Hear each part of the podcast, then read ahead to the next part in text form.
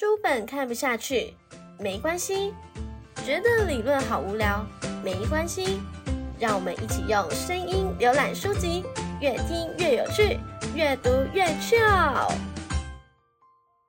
用声音浏览书籍，让你有趣学知识，越读越趣哦。我是今天的主持人张静芳 Lucy。那在前三集的部分呢，我们都是针对记者来做一个采访以及书籍的选择。那今天第四集很特别，我们选择的是《资讯判读力：脑袋自主，抵抗假讯息、阴谋论带风向的生存守则》。那这一本书呢，是由台湾资讯环境研究中心他们所写的。那 Lucy 会希望大家对于这本书一定要多加了解，是因为其实现在资讯判读是一件很重要的事情。那在前三集的来宾们呢，他们其实有提到媒体试读以及资讯要如何去做一个参考。所以呢，今天我们很荣幸的就邀请到了台湾资讯环境研究中心的共同主持人、主笔者王希先生来到我们的节目现场。呃，主持人好，各位听众朋友，大家好。好，那这一本书呢，它主要是分成两部分。那第一部分是台湾资讯环境研究中心他们所撰写的，那第二部分的话呢，就是由其他的专家以及教授所所撰写。好，那在开始访谈之前呢，Lucy 要先稍微解释一下台湾资讯环境研究中心他们的就是大致的。一个成立过程，那他们是成立在二零一九年，然后是由新闻媒体、然后社会科学、资讯工程等跨领域的专业者，那就是你们是以资讯科学做一个深入的研究，去研究台湾资讯环境的一些发展过程，然后也希望说可以健全台湾的民主嘛。好，那在这边呢，想要请王希先生稍微。讲一下，就是有没有我刚刚没有讲到，就是关于台湾资讯环境研究中心这一部分，有没有想要再多做一些补充的？哎，我我非常谢谢主持人。那事实上，呃。呃，IORG，我们自己自称 IORG，然后就是比较好念哈。台湾资讯环境研究中心，好，那 IORG 我们自己其实想做的事情，其实就是用呃有凭有据的去检视现在台湾资讯环境到底遇到什么样的问题。那大家常常常听到所谓的假讯息、假新闻，到底它从哪里来的，对谁造成什么样影响？那特别的是，我们用资料科学作为基础。那其实，在去年的时候，我们也在一个国际医疗期刊上面，呃，JMIR 上面发了一篇呃论文，就特别是用资讯资料科学的方式去做。呃呃，像是赖群组里面讯息的一个分析，那就我们所知，这也是呃我国第一篇这样的一个论文，这样子。好，那在这一本书的主轴呢，它是针对资讯操弄以及资讯判读的部分。那在书的一开始呢，其实就有提到疫情打乱了我们的生活，同时呢，资讯操弄也影响着我们的生活。不知道听众朋友们有没有印象，就是可以回想一下。这几年因为疫情的关系，网络上传了多少的假讯息？像是很多的长辈们啊，他们可能就是呃什么认同，请分享什么之类的，可是却意外的把不是真的的消息散布出去。那其实这也是一个资讯操弄一种。像 Lucy 也看到不少，像是什么大蒜大蒜水啊，可以就是。预防 COVID-19 之类的，那想要请就是王希先生可以跟我们稍微简单分享一下，就是资讯操弄以及资讯判读这两个名词的意思。呃，事实上，呃，资为为什么我们叫做我们称之为资讯操弄？哈，是因为哦，现在其实过去一直大家都很常去提所谓的假新闻。然后假讯息，那当然也有一些我们讲英文叫 disinformation，或者是讲呃 misinformation。那其实有非常多种的层次。那其实，在台湾现在，其实大家在讨论时候都容易混为一谈。那其实我们在过去的研究当中，我们刚刚提到用资料科学方式去研究，发现在过去非常多的案例当中，其实你很难具体去说这到底是假的。有可能它内容都是真的，但是它可能最后呃稍微可能像我们常看到新闻当中的所谓的带风向，或者是呃曲解了，或者是断章取义。那这个时候你要怎么去界定这样的一个情形呢？所以我们会说我们称之为资讯操弄。那在我们的书中其实有提到，就是资讯操弄其实我们会分成三个层次，就是第一种就是呃来源方面的问题，像我们。刚刚其实常听到，我们可能呃看到很多的讯息，然后会提到说啊，什么某某我一个什么亲戚在医院工作的这个这个这个什么朋友说，呃，医院现在每天什么已经死了多少人之类的。那像这样的一个来源，你也不能说他没有来源，可是那个亲戚那个朋友到底是谁呢？所以这种我们其实就称之为就是没有办法证实的来源。那更再加上像比如说现在很多那种内容农场这样子的一个呃文章，其实它也不不单纯是新闻。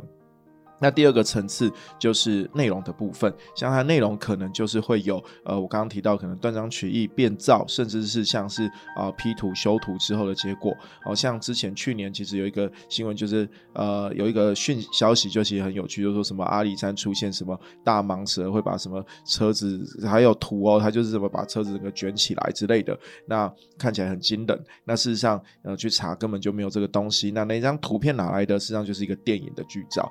那像今年像什么呃乌克兰发生这个俄乌战争的关系，其实有非常多之前有非常多的那种呃消息就会说，哎哪里哪里战争已经呃死了多少人，然后呢可能给我们看到很多实体或者是可能血腥的画面，那战争的画面，那其实都是电影的场景，那他就是用电影的场景去做 P 图这样，那这就是那内容的部分。那实际上在这两个城市，其实有蛮多像是呃台湾事实查中心、呃 COFAX 等等这类的一个查核的组织都可以去。去看到，但是其实最难的事情是，啊，可能以偏概全，我们称之为推论上面的一个操弄。他可能以偏概全，那它可能像是在我们书中其实有举例，在呃二零二零年刚开始疫情的时候。那时候台湾开始做呃严加的这个边境的控管的时候，那时候其实就有一些争论节目名嘴就会跳出来说，哎，为什么这个我们管这个中国来的这个当时讲说 COVID 啊，或者讲武汉肺炎，那那为什么不去管什么美国的什么病毒呢？美国流感死很多人呐，那为什么不去管它？后后抓到了，对不对？你政府是不是就是反无脑反中？哈，那当然现在听来就会觉得其实蛮蛮荒谬的。如果在二零二零年刚开始的时候，我们就相信这样的言论的话，那那可能后来两年的疫情的呃控管，可能完全不是我们想象的这个情形。那像这种推论方面，你你也不能说他错，他他其实说的叙述的事实也没错啊。美当时美国流感确实是比较多人，然后当时的 COVID 刚开始的时候，我们也不知道会有什么样的影响。那他用这样的推论方面的操弄，确实会去影响一些人，所以像这样子，我们就称之为资讯操弄。那所以呃，回过头来讲。我们会认为，在现在很多所谓谈说呃媒体试读的时候，我们会发现哦，在现在像我自己常常在很多学校去演讲啊，老师邀请或者是我去对学生们分享。你知道我我有一次跟啊学生们聊天，就是国高中生的的时候跟他们聊天，我问他们说，哎，我们来谈媒体试读。你知道他们那个我就问他们说，学校老师有没有教啊？他们说有，学校的时候教什么教读报纸。然后我就第一个问题就问他们说：“哎，那你们最近一次看报纸什么时候？”他说他们没看过报纸，除了在便当上面看过之外，对，那所以对学生来讲，他第一个想法一一定是什么？就是哎，跟我讲。媒体试读要干嘛？你跟我讲假新闻干嘛？我根本就不看新闻。对他们来讲，这只是课堂上面提到一个东西，但他们不会去更深入的了解。对，你知道，甚至有一个曾经我有一个有一次在演讲的时候，有一个阿贝，他直接跟我说，就是年纪较长，大概五六十岁的阿贝，他直接跟我说啊，讲事情不要跟我讲那么多，我跟你讲，我绝对不会被假新闻骗的。我当下以为遇到什么世外高人，我就问他说：“哎，你有什么绝招吗？”结果你知道那个阿贝跟我说什么？哈，我都不会被骗啊！为什么？因为我都不看新闻。好的，所以 然后他跟你说，就你可以了解到一件事情，这些人他说他不会看新闻，但他他但是你跟他谈媒体试读的时候，他会说他觉得啊媒体都不都都不值得相信啊，所以他不会被影响。但他会不会看 LINE 里面讯息？会，他会不会看 YouTube 上面的影片？他会不会看这个可能不管 Facebook、IG 等等上面的讯息？所以仍然会被影响。所以为什么我们在这本书当中特别去提的是资讯判读这件事情？在现在这个时代。资讯那个讯息已经来源非常的广泛了，我们用狭义的媒体视读可能已经很难去界定的时候，我们用更宽广一点的角度去看所谓的资讯判读。好，那刚刚听众朋友们听完就是资讯操弄以及资讯判读的介绍，不知道大家对于这部分有没有更加了解呢？因为其实大家很多对于媒体视读啊，或者是一些资讯的部分，其实大家都是从书。书上面学啊，或者课堂上，但其实并没有更深入的了解。那在这一本书里面呢，有提到了讯息可信度评量。那我觉得这部分大家可以仔细去看，它在书里面的第四章，然后也是这本书我觉得很重要的一个部分。那在这本书呢，其实有提到说评量四步骤。那 Lucy 在这边先稍微讲一下，然后再请王希先生跟我们再详细讲解。那第一部分就是要先拆解讯息嘛，要分清事实跟观点，因为其实事实跟观点不是划等号的。然后在第二部分就是你要查证消息的来源以及事实的内容是否正确跟完整。就是有时候消息来源呢，不见得是对的。那第三部分就是从事实到观点，那去稍微推论一下这过程中是否合理。那最后就是判定讯息的可信度。那再请王希先生跟我们稍微讲一下这四部分，以及跟我们讲一下，就是当初在做这部分的评量呢，你们是如何制作的？然后在制作过程中有没有什么困难或者是挑战？那如果说就是在做这一份评量的时候，有没有一些局限性在这样子？好，呃，谢谢陆子好。那事实上，呃，应该先这样说明为什么我们会。呃，特别在书中出现了这个可信度评量这样子的讯息可信度评量这样的一个设计哦，其实是过去其实从像 i r g 我们自己从二零二零年创立的时候，我们其实在一边推这些研究的时候，我们其实在全台湾各地办了蛮多的讲座，然后跟像我刚刚提到了，不管在校园当中或者在呃社区里面，然后我甚至像我自己曾经甚至在这个庙里面，你知道吗？就在呃南部的某一个山上庙庙吗？庙对，就是庙里面，然后有那种那种地方的那种。这种村里活动，然后会有那种呃年纪较长的阿公阿妈来，然后我甚至是用台语跟他们聊天，然后跟他们讲什么是假新闻，什么是讯息资讯操弄，甚至在这样的情况，所以我们从那个时候其实花了蛮长的时间，在全台湾各地几乎都走过，大概呃六十几场，接触了大概一千多人的情况下，那我们呢跟这么多人聊过之后，其实几乎每一次呃在结束前的时候，一定会有听众最常问的一个问题就是啊啊我要怎么办？我要怎么去辨别？有没有一个方法？有没有一个 SOP 让我来帮帮助我们去辨别这个讯息可不可信？那我们后来其实就会发现。这是一个大问题，大家都希望有一个方法，所以我们就尝试着透过我们的研究当中，把它归纳整理出讯息可信度评量这样的方式，也是我们在过程当中，其实像这个呃这个讯息可信度评量，我们现在其实跟很多学校、国高中的学校老师有合作去设计，当然也是透过呃我自己也同时是呃另外一个协会——台湾方班教育协会，这个协会我们盖。呃，在跟全台湾各地许多老师去合作，那设计把这样的一个呃判读的方式设计在学校的课程当中，呃，让学生来去学习。那呃，其实呃，感谢刚刚露丝的介绍，其实非常完整。我们其实，在我们过去研究当中就会发现，说最主要一个讯息，最主要就是会有呃事实跟观点。那其实往往的就是事实的地地方，我们将强调它的完整性跟正确性嘛，从来源到内容。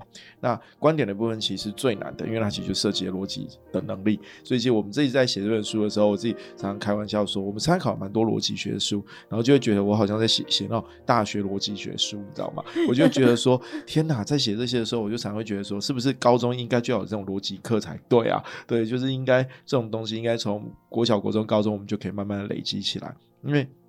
很多我们之所以被误导，除了就是逻辑之外，还有就是他利用了我们这种认知的偏误。然后认知就是对于一些讯息，我们就是容易被误导。像我举一个最简单的例子，就是这也是我们最近在研究，就是人类是怎么样被影响的。比如说最简单一个例子就是什么，你去大卖场买东西的时候，你看到那个标签上面是黄标或者红标，就是有打折的标签，你可能就特别想买。那你也不知道说那个东西到底有没有真的比较便宜，但你就会想买。这就是什么潜意识上就是可能就觉得一定会比较便宜，对 对，但你可能真的算了以后发现，哎，也好像也还好，其实没差多少，对，没差多 少，或者可能根本没差，但他可能就换了表情。那这其实就是一种利用了一些手法去误导我们的认知。那像这样子的一个情形，其实是比较呃，为什么我们说需要一个这样的一个一个 SOP？那我自己会这么认为，我我我我我每次在各个地方去跟大家演讲，或是呃分享这个。讯息可信度评量的时候，我们其实一个宗旨，我也可以说，呃，更直接这样说，其实它不是一个标准答案，并不是说这个讯息可信度评量，我透过这个评量方式评量出来说啊，这个讯息是资讯操弄，所以我就一定要去跟别人任何人说，你一定要相信我，对他就是资讯操弄。那像曾经有人会说，可是我就是想相信他，怎么办？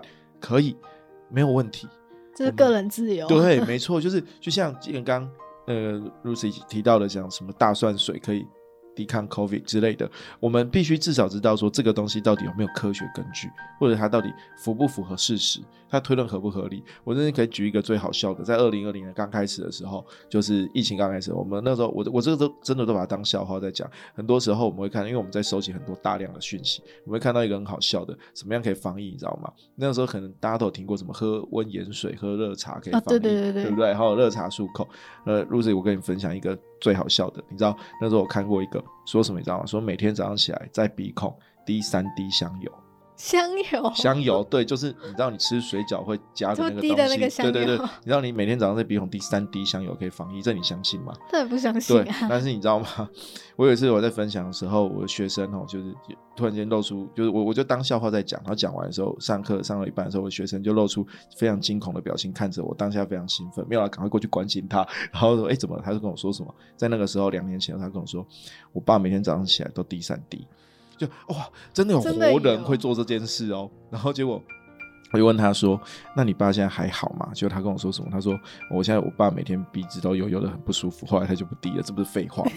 他本来就不是 滴在那个地方。然后后面再继续讲下去更惊悚，你知道吗？你知道他后来说什么？我爸现在不滴香油了。我那种学生说，他说什么？你知道？他说那个时候两年前刚开始的时候，疫疫情刚开始，有一样东西非常珍贵，谁有这个东西，谁就财富自由，你知道？象征财富自由，你知道什么吗？酒精，所以你知道他那个时候说什么吗？他说：“我爸现在都不滴香油了，他每天改成直接在鼻孔里面喷三发酒精。”天哪，酒精，酒精，酒精！所以他后来就开始，你知道，酒精要破坏他的对刺激，然后就开始流鼻血，这样，然后去看医生，医生跟他说：“哎，先生，不要再做一些奇怪的事情。”所以我要说的太多偏方。对，我要说的是说，像这样的讯息。我们至少可以分析完之后，透过那个讯息，可能就平常分析完之后，会说：“哎，这个不可信。”但如果你真的坚持要相信他，我们也不能阻止他。我们给予客观的信息，但是如果你不相信的话，那也是你自己的选择。对对对，但是。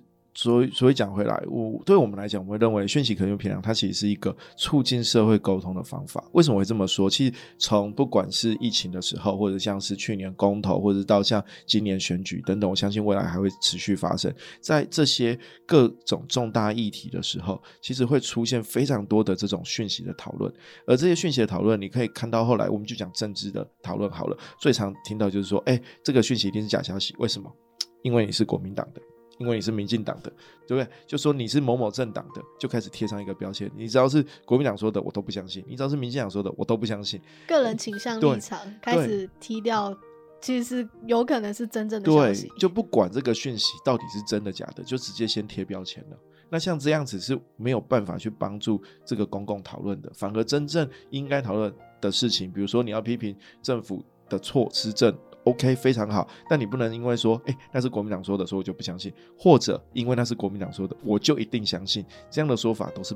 对公共讨论都是不好的，所以我们也期望就是这个讯息肯定不好，它其实做到一个功能是什么？就是它变成是一种人员之间对话的基础。哎，我可以抛出来，然后我跟你说，哎，这个东西哪里不对，哪里有问题，我是这么认为的。你也可以分享，那你分享完，你说服我嘛，或者我说服你嘛，这样才有办法讨论，而不是直接去批评说，哎，这个东西就是不对的，那个东西就不对。主观的讨论。对，没错。所以这是我们对于在使用这个讯息可能可信度评量的时候，我们会认为它其实有这样的。一个功能，它也不是单纯就是标准答案。我觉得台湾社会最大的问题是什么？我们从小到大可能训练过来，都太常习惯找标准答案，就是 A B C D 一定只有一个，它没有中间地带。对对，一定是 A 对 B 错。那其实不是，在大大多数情况下，就就不是这个样子的。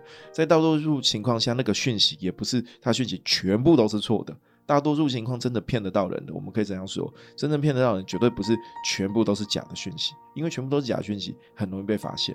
所以真正能够骗得到人是什么？是那种半真半假。没错，半真半假。那所以我们最难的事情，我要怎么挑出这里面有问题的？而且可能你挑不出来，我挑出来，或者我没有挑出来，但你挑出来，我们可以互相交流。所以像我们在学校里面啊跟老师们合作的时候，真的有学生就这样操作。但有些学生一开始的时候，他甚至连什么 Google，他连怎么 Google 开始都不知道，但。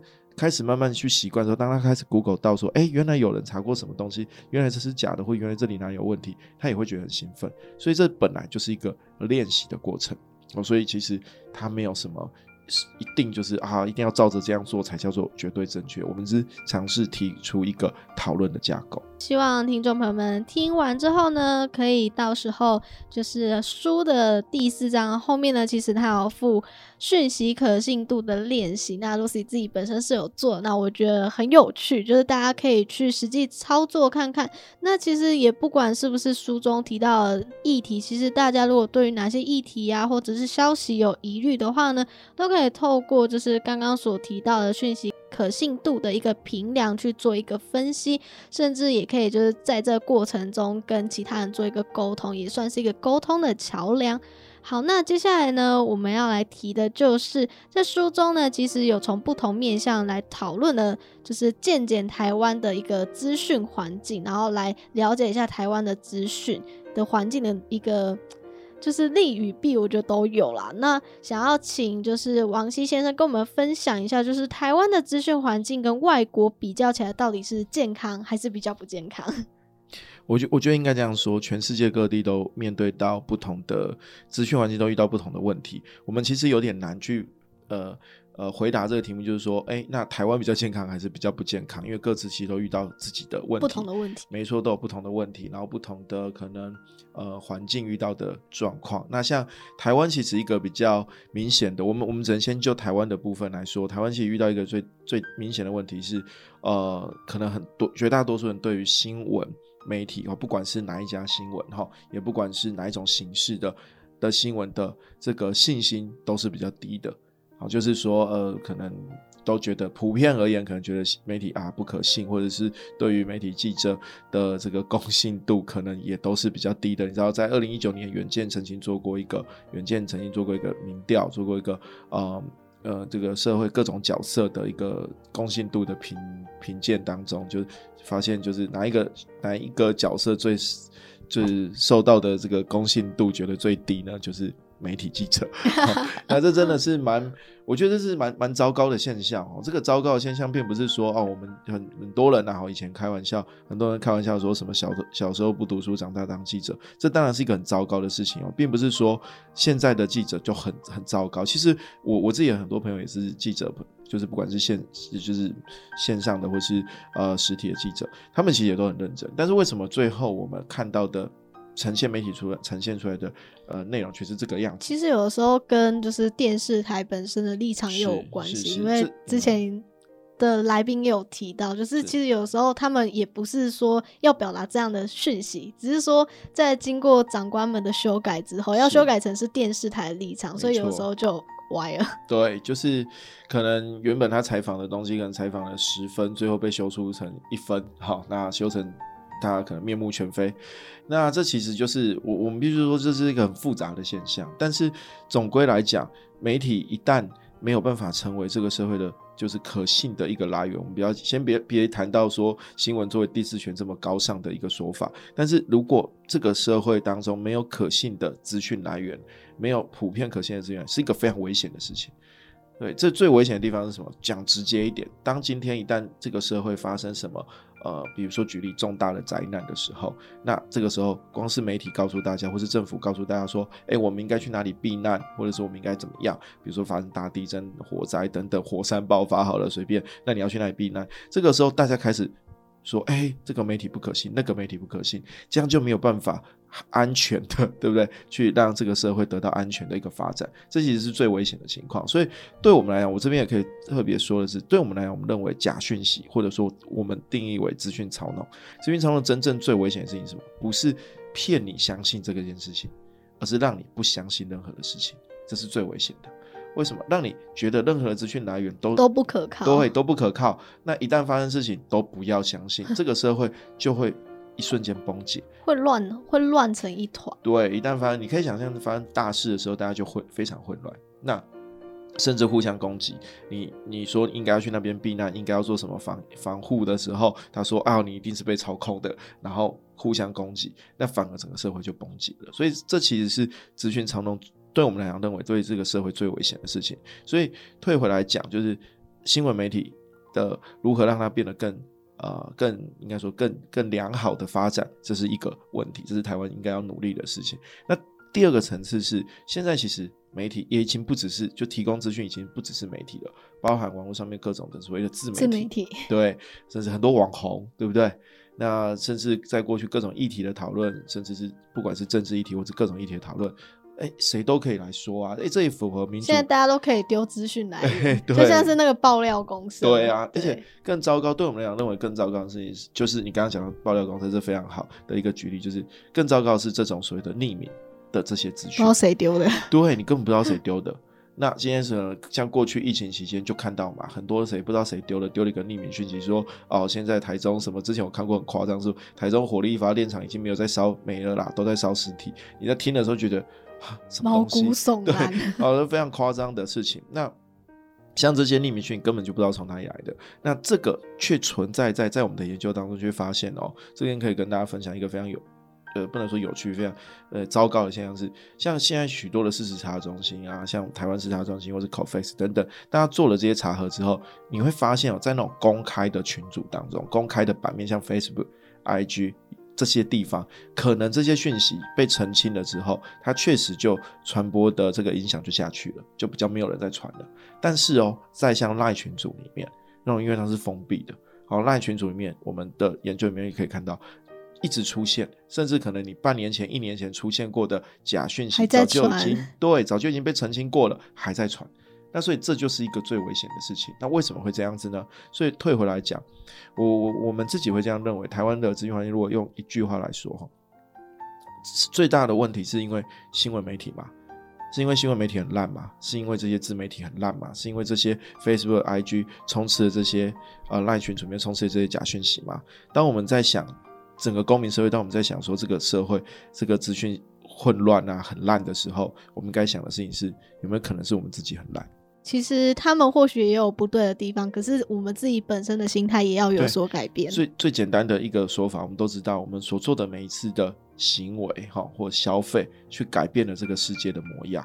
如果今天台湾的读者，我们就是喜欢看那些三色星的东西，就是喜欢看那些不好听的讲，就是什么什么爆点啊，什么就是对。然后你像像比如说像现在大家看到很多媒体上面的那种标题业绩，大家都骂了很很多了。但是像比如说什么叉叉叉说了一句话，他竟然说了这句话，然后网络轰动暴动之类的这种内容农场式的标题。那如果我们不喜欢这样情况，可是问题是，当今天新闻媒体或者是所谓的网络媒体丢出这样的讯。的标题出来，大家就是会点啊，大家就是会看啊。那现在变得是标题党，不看 内容。对，那如果今天读者们就是想看这种东西，那作为一个媒体，他怎么能够不做这样的事情呢？所以换句话说，如果我们想要去改变媒体的现象，换呃推根究底，是不是应该要去想的事情是，我们有没有可能怎么样去改变我们看待这些各种资讯的？这个行为模式，我们如果不想要那些内容农场的东西，我们就不要看，不要转，不要点。它没有流量，它自然就要改变，它自然就不会这样子做新闻了。没错，它就会消失。所以回过头来讲，我们当我们想要让台湾媒体变得更，台湾资讯环境变得更健康，我们应该让我们自己获取资讯跟判读资讯的能力更健康。好，那其实在这边也要呼吁，就是如果你有这样的症状的听众朋友们，就是不要觉得说别人比较容易被骗，然后自己都不会被骗。其实我觉得这样的观念很不好，就是你有这样的想法，反而你才是最容易被骗的那一种人，就是你反而会变成是被资讯所操弄的那一个。那就是，其实刚刚有提到，虽然说媒体以及相关自媒体或者是其他爆料的一些匿名者，或许他们丢一些内容可能不是完全的事实，或者是甚至是假的，或者是带风向，那的确。他们或许也要负一些责任，但我觉得更重要的事情是我们自己乐听众的一个心态是不是要多做一个改变。所以大家呢，真的要有一个意识在，就是真的不要觉得说你很聪明，你都不会被骗，真的是会聪明反对聪明我。不然不然，如果大家都这么聪明的话，其实也不用做这些资讯判读力什么之类的一些研究了嘛。那在的话呢，就是想要请王希先生跟我们分享一下，就是政治宣传以及网络上面带风向的行为，因为毕竟现在选举刚结束没多久嘛。那其实，在选举过程中，啊大家其实可以看到，就是不同的电视台的提出来的观点都不一样，可能就是一台说呃这个人很好，另外一台说那个人不好，或者是以及就是相关的政治宣传，其实多多少少都有一些带风向的状况。然后想要请您跟我们分享一下，那如果面对这样的情况，我们其实应该要做哪些的努力？这一题这么这么敏感，感觉很容易就是跳进一个洞里面。可可以不用讲的这么的细，没有关系。呃，我不会不会不会，我们没有什么好怕的，没有啊。我们对于所有人，我们就所以我们讲 I R 觉得精神其实就是有凭有据嘛。我们今天指出任何东西，其实都是我们根据数据讲对，就好。是有凭有据，事实是这样子哈，所以也没有什么好怕的。我我我觉得应该是这样说，就是事实上哈，不论是任何，我就讲直接的，现在其实网络上面现在很喜欢从选举结前到选举结束后，其实很常讨讨论到一个所谓的呃侧翼哈，某某某谁是谁的侧翼之类的哈。那网络上面带风向这种行为，其实不是只有，我们也讲直接一点，不管是呃哪一个阵营的啊，蓝绿啊各种，也许白。红，我不知道有什么颜色好，不。好，这些各种都有可能有他们的所谓侧翼，所以像我们的研究当中，其实有发现到一种很明显的现象是群聚发文。什么是群聚发文？当今天看看到这个讯息，A 粉砖它抛了之后，就可能不到十秒，另外一个粉砖跟它抛完全一模一样的东西，然后 C 粉砖可能也跟着抛。在我们的研究当中，像是呃今年，如果大家还有印象，在今年年中的时候，其实有一个事情就是。那个很多人就剖了一段，就是什么很多孩子都走了，就是说什么疫情的时候，有我知道这件对，很多孩子都走了。在我们的研究当中就发现说，哎，不到一分钟内有十九个粉砖剖一模一样的内容，完全一样，可能连错字都一样。那像这样的东西，它绝对不会是什么，绝对不会是不小心的嘛，那绝对是刻意的。所以这绝对是有人在刻意的带这个风向，那可能就去影响了。可能读者我们看到这样东西的时候，就真的会产生这样认知，所谓的三人成虎嘛。其实全聚法它就是利用了一个三人成虎，然后到时候你可能看到，你就会觉得说啊，很多人都在讲这件事情哦。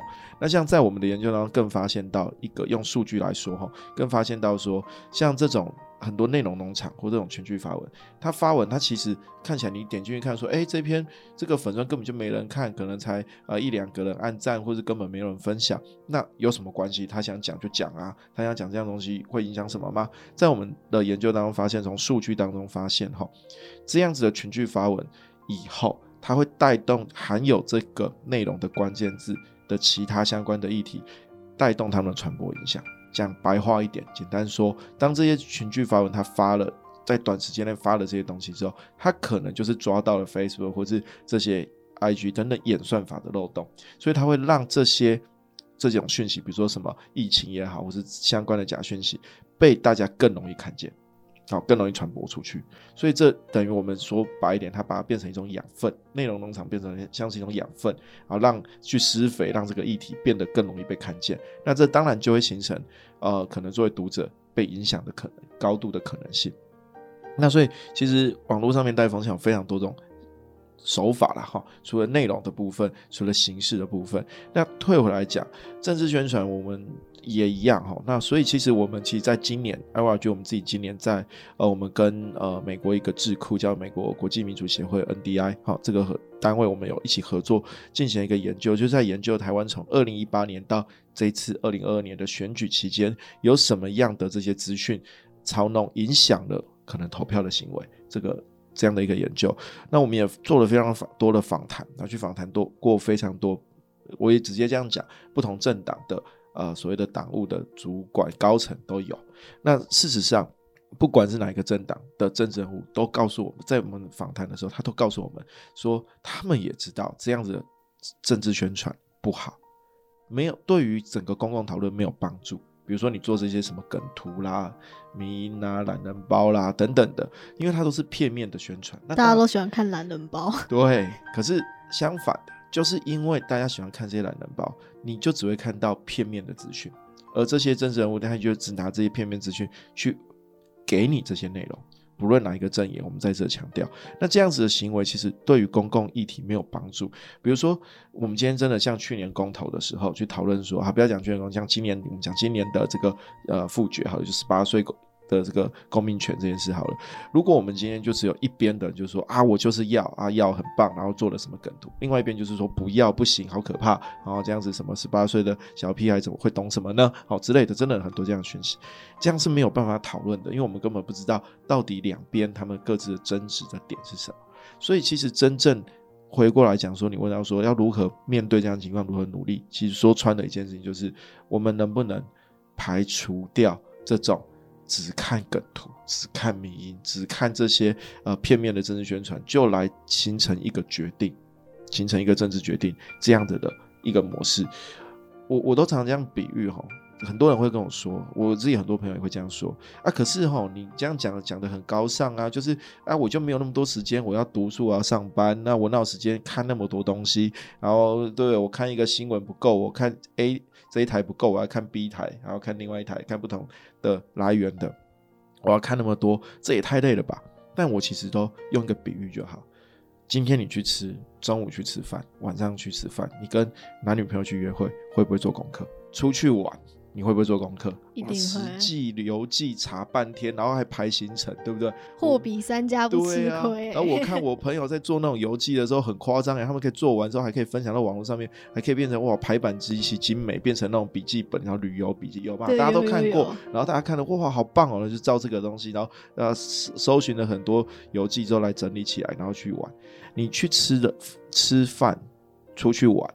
你都会做这么多的功课，可是我们在每次的投票，一一个投票结束，影响的是四年的市长，选出的是四年的立委，甚至是四年的总统，或者一个公投影响的是台湾可能未来数十年的一个发展。我们吃一顿饭，出去玩，都会做那么多功课，我们却不愿意用一样就好一样的力气去做。一样的，在做这样的议题的选择的时候，去多收集这些资讯，这不是很荒谬的一件事吗？对，所以其实退回来讲，也许那真的比较无聊，我们都也都了解，枯燥无聊，不会啊。像我们比较 nerd 的，我们都觉得蛮有趣的，就是看，哎，谁谁竟然说这种话，蛮有趣的。但是回过来讲，如果我们平常的生活娱乐都愿意花那么多的力气去做功课，为什么对于真正影响我们生活未来这么？重大的事情我们不愿意做功课，那再讲一句更激烈一点的：如果你不愿意为这些事情去做功课，那你又有什么资格去抱怨现在各种的问题呢？房价高涨，年轻人工作不好找，薪水低，对啊，没错。但是你不愿意做功课，那产生的问题不就是这就是代价？所以，如果我们不想要看到这些不好的事情发生，我们不是应该更主动的、愿意的去关心这些公共议题的发展，然后真正的不要再看梗图而已。我没有说不可以看梗图哦，可以，但是不要只看梗图来做决定。那当我们今天的反应是这样子，公民的反应是这样，我们去做政治选择之后的反应是这样。我相信，就跟刚刚讲媒体一样，政治人物他们就不会只用这样的方式去做政治宣传的。最后呢，想要请王希先生来跟我们讲一下，就是希望这一本资讯判独立可以就是。为这个社会呢扮演怎样的角色？因为其实在这本书里面有提到很多就是资讯判读的一些步骤啊，以及甚至是实际上的例子。那 Lucy 也很希望就是大家真的要对于资讯判读这部分，就是你我共同努力创造更好的社会啦。好，那在这边请王希先生跟我们分享。好，我觉得应该可以这么说。我们其实，在一开始写这本书的时候，我们一开始其实确实哦，大家会发现里面有为什么有很多的题目的练习哈。其实最主要就是因为我刚刚提到，我们在过去在校园当中的一个演讲的时候，很多老师都问我们这个问题，甚至有老师问我们说：“哎，有没有一一本书去专门去写，就是关于现在台湾资讯环境啊、资讯操弄等等这些问题的一本专书？”我们找了以后发现，哎。真的没有特别去讲台湾的，真的，所以我们就自己跳了下这个火坑，然后就自己说：“哎，好，那我们来写。”也不是火坑啊，是真的有实际的帮助。对，真的，这个写的过程真的很很恐怖。我们这本书哈，真的不跟大家听众分享，真的不开玩笑。我们在写书的过程当中，花了一年半的时间，整个书从结构、内容等等砍掉重练大概三四遍。砍掉重练三四遍，对，就是我们设想一个大纲，写了一些，然后发现不行，这样不行，我们不满意，从头砍掉再来。对，因为我们自己就是这样做研究的心情，在的态度在写这本书，所以去访谈等等，甚至一个人，可能我们不止访谈他一次，访谈好几次。对，所以其实我我我我我们希望透过这本书，其实传达的一个事情是，有没有可能我们可以练习的认真看待一些事情。就是有些事情可以轻松。对了，你今天呃这间这个餐厅好不好吃这件事情，中午吃饭是要吃麦当劳是肯吃肯德基这件事情，其实不用那么认真啦，哈，因为可能差不多，但是。有些事情可不可以认真一点？所以我们其实是希望用这样的态度在面对我，包括我们自己做研究，包含我们自己的这本书，都是用这样的态度。我们也希望更多的人可以这样去思考。所以为什么这本书上会放上一些练习题，也是因为很多老师提出来，所以我们也希望我们在一开始在设想的时候，就希望这本书的受众其实就是高中生、大学生，就是呃，当然高中生、大学生都能够。看得下去，我相信这个社会当中绝大多数公民都看得下去。那在我们写完之后，我们在过去的呃演讲当中，其实也蛮常遇到有高中生跟我们回馈的，但他确实也说，哎，像他们现在有那种就是做专题啊，做那种学习历程档案啊，然后他们也确实。在呃，就就会提到说，用这本书有有就有学生跟我们说，他用这本书可以去做呃资讯的这个判读的时候很有帮助。所以其实我们相信高中生也都看得下去，我相信大家应该都看得下去啦，这是我们的一个初衷这样子。那回过头来讲，希望这本书可以扮演什么样的角色？就像我们刚刚一直提到的，提出讯息可信度评量，并不是一个呃。提出一个标准答案，我们只是提出了一个架构，希望大家可以往这个方向去发展。如果觉得这个方式不好，也都欢迎大家继续想出更好的一个方法。那就像我们书中不只提到讯息可信可信度，不只提到讯息的可信度，我们还提到什么？我们还提到就是整个资讯环境，我们比如说在网络上面治安的问问题啦，选择什么样的媒体啦，等等这样子的一个问题。其实追根追根究底，我我自己会认为，就像我们在书中提到最后一章。讲到的，这是一个共同寻找答案的方法。呃，在过去这段时间，其实包含国内外有很多的呃单位也都会来跟我们交流，很多人都会说：“哎，台湾是不是在这件事情上面抵抗什么假讯息做的很棒？”我们其实都会告诉大家，没有。如果你要问我是不是写完这本书，台湾社会就改变了？如果我们这么想，那就太天真了。这本书怎么样可以真的发生改变呢？就是当我们愿意。一起去寻找答案，大家共同努力。